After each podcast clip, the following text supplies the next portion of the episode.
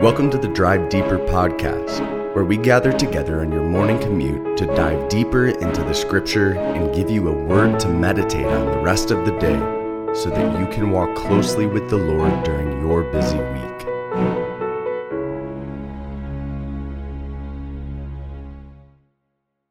Today, we're going to be looking at a passage of scripture in Matthew chapter 6, and we're going to be looking at verses 19 through 24. This passage to me is a convicting one. We all say that we follow Jesus. He is our Lord. We serve him alone. He is our God. We have no gods besides him. We would never bow down to an idol. And yet, when it comes down to it, though, if we were to take an honest look at our lives, we would see that we do not serve him as Lord alone. We do not put him on the throne of our heart alone, but we seek after other things. We gaze upon other things. We serve other things besides him. And so this passage asks these sorts of questions to get to the heart of what is our heart set upon? Who are we following? What are we focusing on? Is he truly your Lord? So we're going to break this down into three sections. In verses 19 through 21, we're going to ask the question, What are you seeking? Jesus says this Do not lay up for yourselves treasures on earth where moth and rust destroy and where thieves break in and steal, but lay up for yourselves treasures in heaven where neither moth nor rust destroys and where thieves do not break in and steal. For where your treasure is, there your heart will be also. So, what are you seeking? What are you placing your trust in? What are you setting your hope upon? Take a look at your calendar. Take a look at your bank account. We say that the Lord is our first priority, there's no one before him. And yet, would you truly characterize the whole of your day as seeking after the Lord? Are you storing up your treasure in heaven because that is where your heart is? Or are you building up your own kingdom here? If you're storing up treasure in heaven, then you're going to be using what you have to serve others because in doing so, you're serving the Lord. So, what are you seeking? The second question that we'll see in verses 22 and 23 is What are you staring at? Jesus says this the eye is the lamp of the body.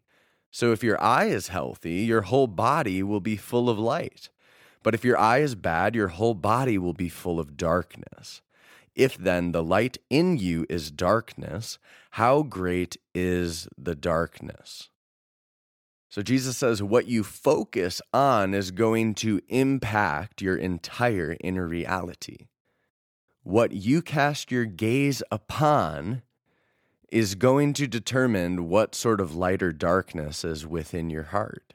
And now, what your eyes focus on is going to be determined by what the desires, the passions, the goals of your heart are.